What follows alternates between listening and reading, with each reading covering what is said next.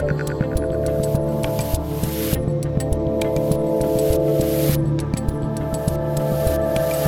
Dave Rubin, and joining me today is a senator from South Carolina, as well as the author of the new book, America, a Redemption Story Choosing Hope, Creating Unity. Senator Tim Scott, finally, welcome to the Rubin Report. Well, thank you, David. It's good. It's good to be with you. Thank you very much for having me. I look forward to our conversation. We have lots to talk about, but the good news is I'm excited to finally be on the show. Thanks for having me. well, it goes both ways. We've been trying to get you on for quite some time. The schedules haven't quite matched up, but here we are. So let's let's dive right into yes, it. sir. I, I, because I want to talk about the book, but I obviously want to talk about current events and election and, and all of Absolutely. that stuff, and uh, you know some of the some of the things you're doing right now. But first, the the general point of the book is positivity. It is decency. It is something that seemingly everyone talks about, but Right. nobody does particularly well. I include myself in that sometimes. I try to do it. I often fail. Can you talk a little bit about how your life led you to writing something based in that idea? You know, Dave, the America Redemption Story is a book that I see as a positive view of the world as it is, not as I hope that it will be. The truth is that what I learned through life is that the pain that I've gone through has helped to clarify my purpose, that my obstacles have become the opportunities. And frankly, the mess I made of my life has become my message. So the truth is that, yes, it's a positive book, but it's not one of those pie in the sky hoping that something will be different than it is. It's the reality of what is. There is a way for us to bring forth a positive message in the midst of the chaos. And frankly, I'm sure we'll talk about inflation and some of the other challenges that we see today. As a kid who grew up during the Carter years, I thank God Almighty for Ronald Reagan. And so the truth is that I learned why I love President Ronald Reagan because of the misery of high inflation, even higher interest rates, and scarcity, not a mentality, but at the gas pump. So the truth is that when I think about the hardest times I've seen in my life, somehow, some way, a silver lining appeared. And that book talks about that silver lining in race. It talks about it with the former president. It talks about it in winning and losing elections. It talks about it through this economic challenge that we're going through right now. So I find the silver lining when it's there. When it's not there, I just tell the blunt truth that it's not there. So. So, so it can be tough to find the silver lining with so many of the things going on right now between inflation and supply chain and the war, not war in Ukraine, and a whole bunch of other stuff. But do you think, do you really view us in that Jimmy Carter moment right now, which maybe could cause, you know, sort of a red pilling of Americans, the average American that didn't realize that maybe big government doesn't work and Yeah. printed money doesn't work and the rest of it? Well, Dave, you're, you're a you're right. Big government has not worked, and we have a history to prove that it doesn't work. Uh, inflation eh, is led by this one concept that you talked about: spending money you don't have, buying things you don't need. How do we prove that? Well, 1.9 trillion dollars on a COVID relief package with 1% for COVID vaccines. That led to pouring literal gasoline, not literal, figurative gasoline on the fire, right? Uh, Give them, give them some time when they're getting rid of our strategic reserves. Yeah. and then you go 1.2 trillion dollars after that in an infrastructure bill that had 10% for roads and bridges over the next five years. You, you, you follow that up with a $739 billion plan called Reduction, Inflation Reduction Act. And it's really the Inflation Acceleration Act.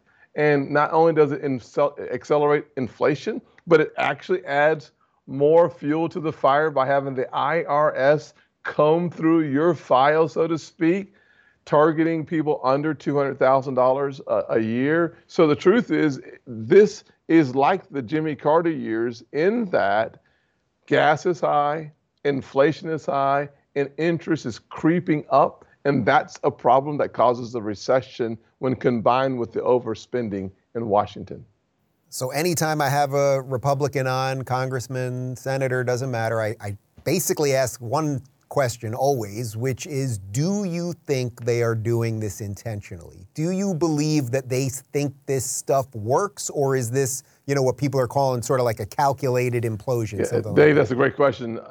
I can't say that the, the, the rank and file Democrats have a strategy to have the economy implode because of the pressure of inflation, the pressure of interest rates. What I can tell you is that the strategy to slow roll interest rate increases had a lot to do, from my perspective, of people being up for reappointment. It had something to do with trying to satisfy the, the whims and the wishes of the Biden administration.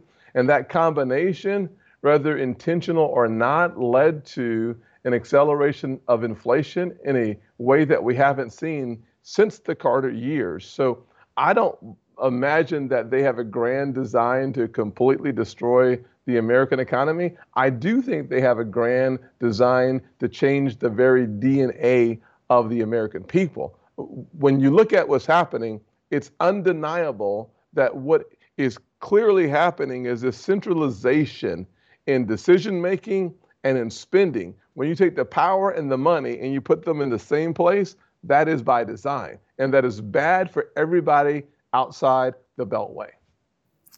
So when you talk to, or or if you talk to, say, a Democrat governor, maybe uh, I just fled California, now I live in the free state of Florida. Yes. Uh, if you were to talk to Gavin Newsom, or if you have talked to him, or just one of the Democrats, Hochul up in New York, Whitmer, whoever it might be, yeah.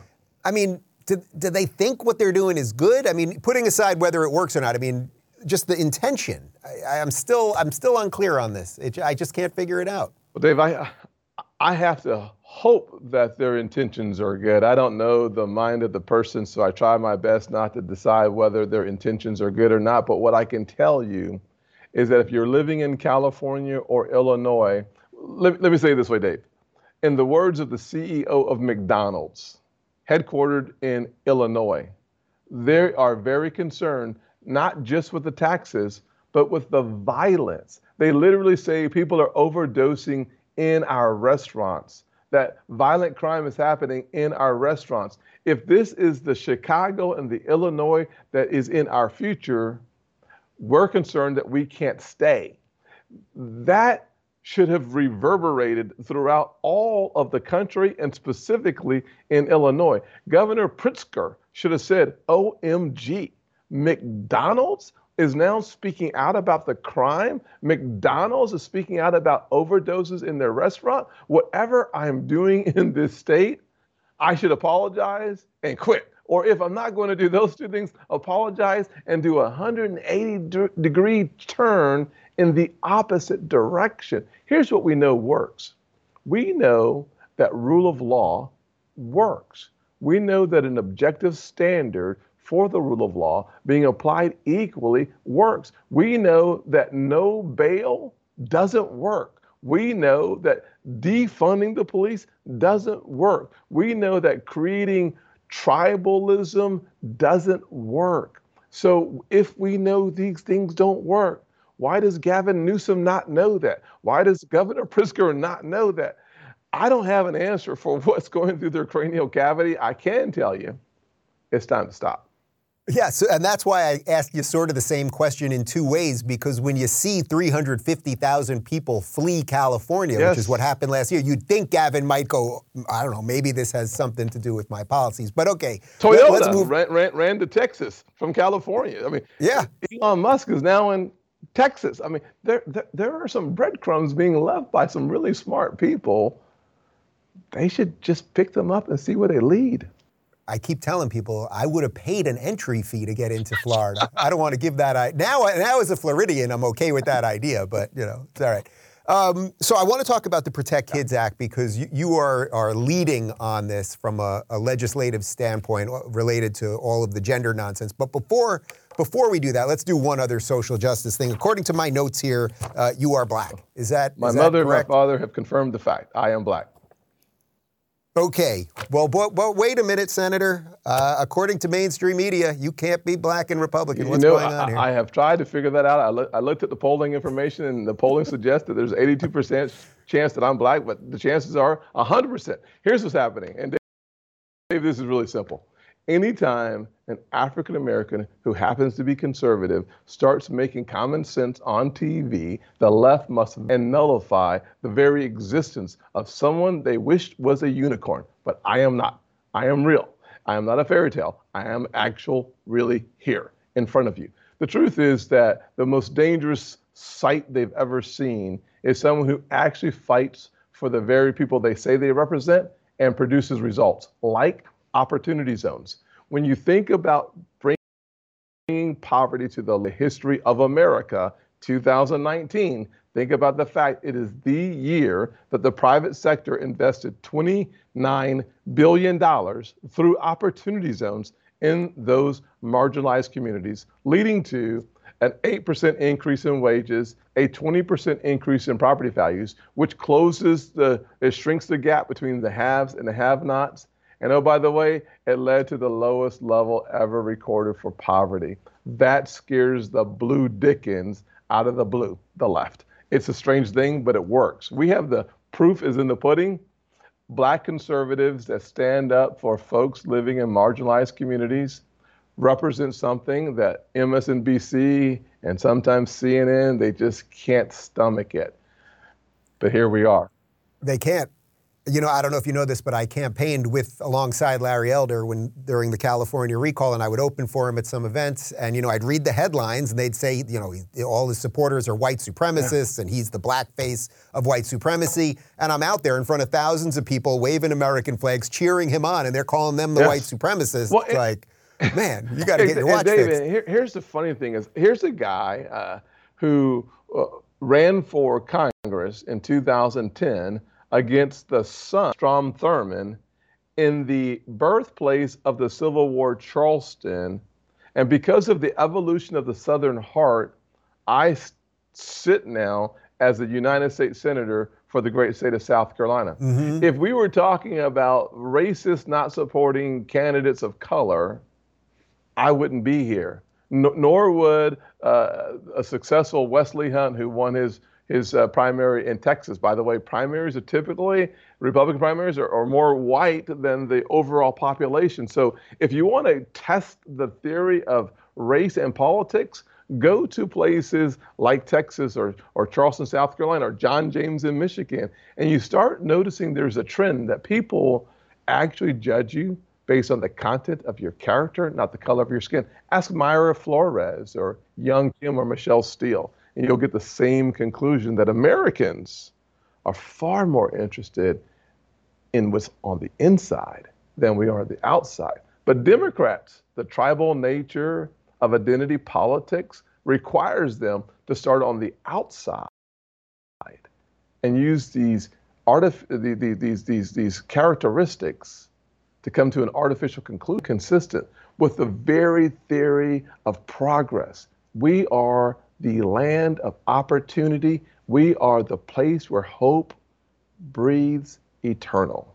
Do you think it's possible that Republicans or conservatives, whatever you want to call yep. right-leaning people, was it a was it bad messaging on that side, or was the messaging of the left just so effective to create these untrue uh, memes that you're describing? Because it's not. I can tell you, as someone that yeah. was a lefty yeah. my whole life, came across the aisle now and it's like I meet the most decent, loving, open, actually more open minded even than the purported open minded people. I mean, that's the Well, Dave, one of the things I, I, found to be quite interesting is the definition of any words used in, in politics today, like the Inflation Reduction Act actually increases inflation, yep.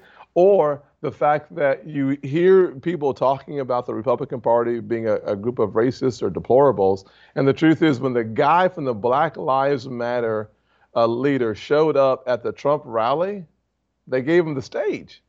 I, I, I mean, yeah, and so yeah. they, they, applauded him for the things that they agreed upon, and they didn't boo him. They, they treated him with respect and deference on the areas of disagreement. He was stunned, and sh- uh, we say in my office, shooketh, which, which is a Tim Scott internal phrase for, I can't believe that happened. So literally, uh, what we find happening all across the country is people of good intent, they welcome debate. They actually welcome disagreement. What they don't welcome is indoctrination. What they don't welcome is you telling me that because of the color of my skin, I'm an oppressor. Or you, frankly, telling me because of the color of my skin, I'm a victim. Both are offensive. But people of good intent, they don't judge you based on these superficial things. They judge you based on how the heart responds to the crisis of the moment. All right. So, speaking of the crisis of the moment, let's talk about your Protect Kids Act. I've done a ton here on, on the gender yes. stuff, obviously, all the woke stuff. First off, how did this even get to your desk? Is there an issue, a real issue with this in South Carolina? Are you just kind of modeling this off what DeSantis is doing down here, or how did yeah, this get listen, to you? I, I celebrate all the governors around the country who take very seriously the importance of relationship between a parent and their teachers. And Governor DeSantis has led on this, and we should give him a lot of credit for doing so. What I've seen across the country, I've I've been focused on school choice and empowering parents for the last nine years. Uh, I, I love the model that uh, Jeb Bush had and Rick Scott had, and now Ron DeSantis has in, in, in Florida. But the truth is that governors throughout the country, including Kim Reynolds uh, in Iowa, they're all focusing on school choice. And one of the reasons why is I had this panel. And I, I had parents uh, from around the country, one from Virginia, come down to Charleston, South Carolina. And she says to me, I need basically a FOIA, a Freedom of Information Act request just to get a copy of my kid's curriculum. I, I can't get into the school. And then you hear these parents in Iowa and, in, uh, in Virginia who are concerned about their kids being indoctrinated from a gender perspective. I decided that the problems are not just in one state, they seem to be in many states. So, one of the things that makes common sense to me is the parent is the person who should be in the biggest, most powerful position possible in making decisions for their kids. Big labor unions and bureaucrats are in the way of those parents making the decisions and then working with their teachers to carry that out. I want that to be nationwide, not in one or two states where the governors are taking that issue seriously. Every single state when you're talking about a 12 year old, the parents should be engaged in the decisions of their kids. Uh, that's just common sense in my house. So where I grew up, I wanted to be common sense all across the country. When you talk to the Democrats in South Carolina and you bring this up and you talk about transparency and okay, the power back to the parent, do, do, any of them get it? I mean, again, I guess it sort of gets back to that other yeah. question we talked about. But to me, something about the one with kids maybe is a wake up, sort of like what we saw happen in Virginia with Youngkin winning. Uh, when it didn't look like he was going to win just a couple weeks before the election. Absolutely, uh, the parents do. I think parents, Democrat parents, uh, get this issue as well as Republican parents. This is an issue that actually unites parents across the board. In South Carolina, they were stunned by the developments across the country as it relates to your ability to have a gender identity group and to have uh, uh, teachers feeling like they're forced to provide instruction. That is just antithetical to what's in the best interest of a child to exclude the parent from any conversation around those very important topics. And so this legislation would pull money away from schools who refuse to comply with what the law, by the way, of the land already is. Uh, minors don't make decisions in a vacuum. It requires a parental uh, supervision to make those decisions. I have to reinforce that by pulling the money away so that we can make them pay attention to what the law of the land already is.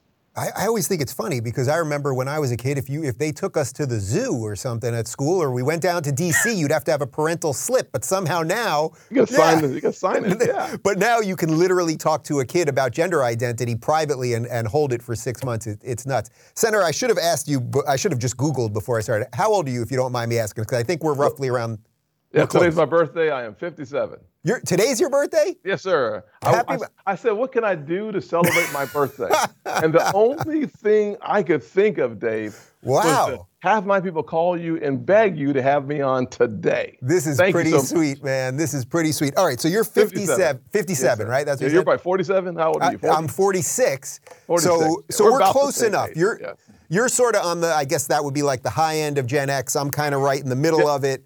But do you it. think the reason I ask though is because as I'm listening to you and uh, and as I've you know heard many of your speeches before, uh, it seems like the message that you've got and your literally your age that you are not in your late 70s, 80s, where we're being governed by all of these people. That it seems like our generation was supposed to take the reins and yep. somehow we missed it.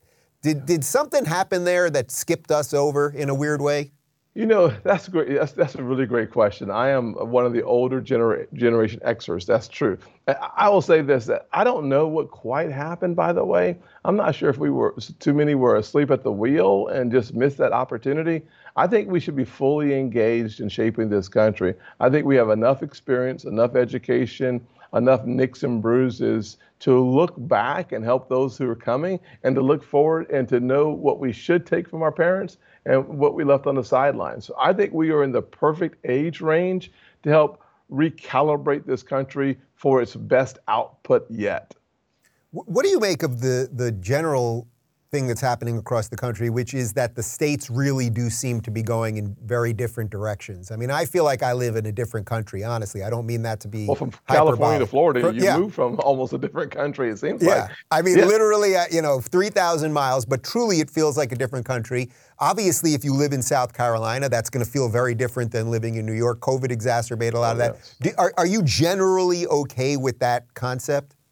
Well, listen, I, I, think we've had uh, we've had very unique and interesting times in in American history where the states felt a tension that at sometimes w- was not healthy, and that we overcame that. I, I do think we're in another one of those moments where we're seeing the states divide amongst themselves naturally. I mean, the good news is when you can work and live where you want to, you move from California to Florida. You know, or, or, you should have stopped, by the way, in South Carolina and called it home. We say those folks who move from like New Jersey to Cal to, to Florida and then they come back to South Carolina. That's what typically happens over time. We call those folks halfbacks. I, they went all the way down. They went all the way down. They came halfway back. So Charleston Nikki Haley did a number on me too. Yeah. It, was, it, was, on the list. It was on yeah. the list. Honestly, yeah. I have I have family in Florida, and that really was like the. the they can move up to South Carolina too. No problem. We have room for for your there family you as well. We like red voting cards. They're, they're I am a newly registered Republican for the first time in my life at, yes, at 46 years I old. I love it. So, all right, so let's do a little bit of uh, projecting going forward here. Obviously, these midterms are coming. You know, most conventional yes. thinking is there's going to be some kind of red wave. The incumbent party never does that well in the midterms. Uh, what do you think is going to happen? What do you want to happen? Well, if I had my druthers, we would win the Senate with about two or three seats to spare.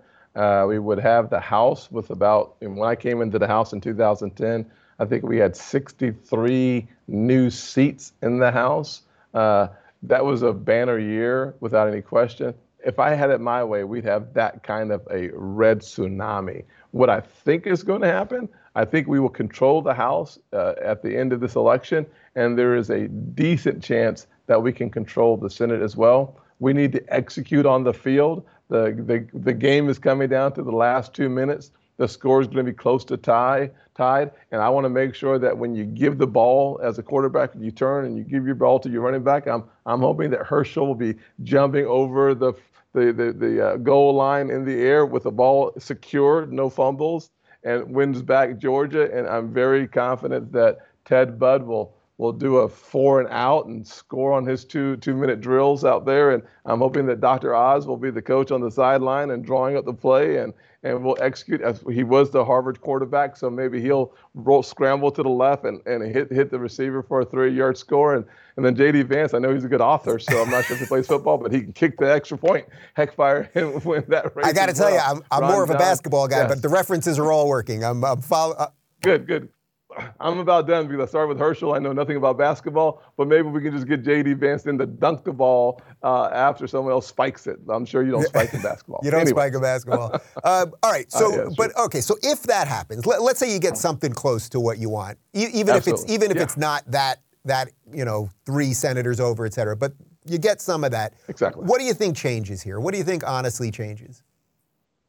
Well, the first thing that should change if we control both houses is that we start oversight, we, uh, an oversight objective to rein in this very unwieldy group of Democrats running this country in the Biden administration. They need oversight like a three year old needs a parent to, to say, don't do this. I mean, literally, we need to bring the oversight hammer down. Number two, we have to be the party of parents.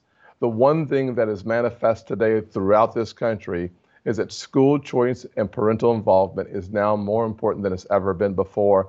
I think it is 67% of Democrats, 68% of independents, 70% of African Americans, 74% of Hispanics, 80% of dual income working families all support some form of school choice. After looking at the devastating learning loss and the precipitous drop in scores, we have to lead for parents. That's the second thing we should do. And the third thing we have to do, uh, in my opinion, is to contr- control our southern border and build a physical impediment. It is a national security risk. It is a fentanyl and drug risk, and it is two and a half million illegal crossing in the illegal immigration risk. And finally, what is obvious to all of us, if you just turn the spending off, I believe inflation comes down in a real and manifest way. If you start talking about tax policy that makes sense and, and predictability in the regulatory state, people with certainty and predictability, they go back to creating jobs. They go back to making sure that they're making long term investments. That helps to spur the economic engines in a way that attracts jobs back to America and high tech manufacturing and the STEM future becomes ours. I know that no senator wants to be asked this, much less on their birthday. But uh, I mean, the Uh-oh. national ambitions, well, like it's, it seems like you fit in there, man. I mean, it just seems like the message, the tone, as I said, the age, like it seems, it seems right to me. You know, uh, Dave, I'll, I'll, tell you, my national ambition is to travel this country for the next seven weeks and my home state in order to win the majorities in the House and the Senate. I am a guy that I figured out one thing several years ago applying for jobs is the worst way to get a job. The best way to get a job is to do that job like no one's ever done it before. And that's one of the reasons why in the last three weeks or so, I've been to Florence and Myrtle Beach and Columbia and Charleston and Anderson, South Carolina, as well as Rock Hill. And I'll be in Greenville and Spartanburg and Columbia again in the next couple of weeks, but I'm also in Iowa, Nebraska, uh, Wisconsin, Michigan, Tennessee, Florida, uh, Georgia, and North Carolina in the last just few weeks. And I'll do more of the same in the next few weeks because I believe that the most important thing I can do with my time and my good health is to invest it in the future of America because one day there will be kids like yours running this country, and we need to make sure they start off looking at the city on the hill. That doesn't happen on accident. And I think for the last few years, we thought yeah, it did. Is that is that the sort of scariest part of what's going on that we seemingly have given up just what that flag right behind you represents? Just almost like that, like we Absolutely. just don't. I know we do, and the people watching this, but so much of the ethos of America seems to have given up on that dream and that aspirational message. You know, there's there's something about, and I don't mean this to be negative, and I don't mean this to be insulting. I just mean it to be real. This concept of being a global citizen, where everything is all merged together, is really unhealthy for the United States of America. The thing that has always been a part of American exceptionalism is not standing apart only; it's standing above. It's leading the world, not being a part of it. I, I want to help other countries succeed beyond their wildest imagination. But that starts by having America succeeding beyond our wildest imagination. We are the standard. When the standard becomes average, the world becomes subpar. Senator, I'm going to let you go because it's your birthday, and I said a half hour, and we're right there. What do you do on your 57th birthday besides hang out with Dave Rubin? I mean, what's going on tonight? I assume I assume well, you're getting there, out of the office well, in a minute. You, you know, I am. I'm going to leave the office. I'm, I'm actually going to go for a little bit of a run, and then I'm going to have dinner and contemplate uh, the future. I have a. I, I love. I love just doing goal setting. I did it before I became a member of Congress. It's one of the things I do on my birthday. I, I love just thinking about the next 12 months and how to make my 50s fabulous. And a part of that, I will decide the, the next 12 months tonight. Senator, I hope your predictions are right. And I'm glad we finally got to do this. I hope we can do it in person sometime. Happy birthday to you. Thank you, Dave. Uh, God bless you, and congratulations on, on being a brand brand new father. Uh, maybe again, but five. First one. Old. I, am going Your to bed right now. First one. There you go. God bless you. Take care.